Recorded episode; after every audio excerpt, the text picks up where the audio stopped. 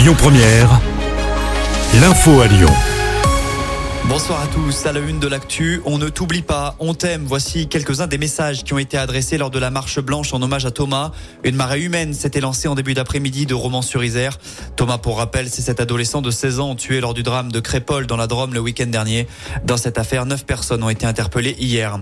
Chez nous à Lyon, les identitaires prévoient de se rassembler pour saluer la mémoire du jeune garçon. Le rendez-vous est donné ce soir devant le palais de justice dans le 5e arrondissement. L'actu, c'est aussi cet appel à témoins lancé par la police lyonnaise. Fait suite à un accident de la route qui a fait un mort lundi vers midi et demi. Le drame a eu lieu au croisement de la route de Lyon et du boulevard de Paris à Saint-Priest. Collision entre un poids lourd et un scooter. C'est le pilote du deux roues qui a perdu la vie. 12 élus du Rhône reçus ce soir à l'Élysée. On retrouve notamment les édiles de Vaux-en-Velin, Fézin, Vénissieux ou encore Écully.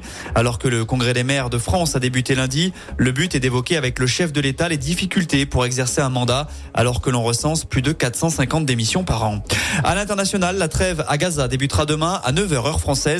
Le gouvernement israélien a donné son feu vert. Au moins 50 otages, femmes et enfants détenus par le Hamas seront libérés en échange de prisonniers palestiniens.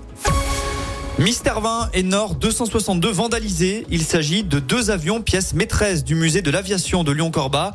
Ils ont tous deux été tagués. Ces actes de vandalisme ont eu lieu le week-end dernier. Une demande pour installer des caméras de vidéosurveillance a été faite.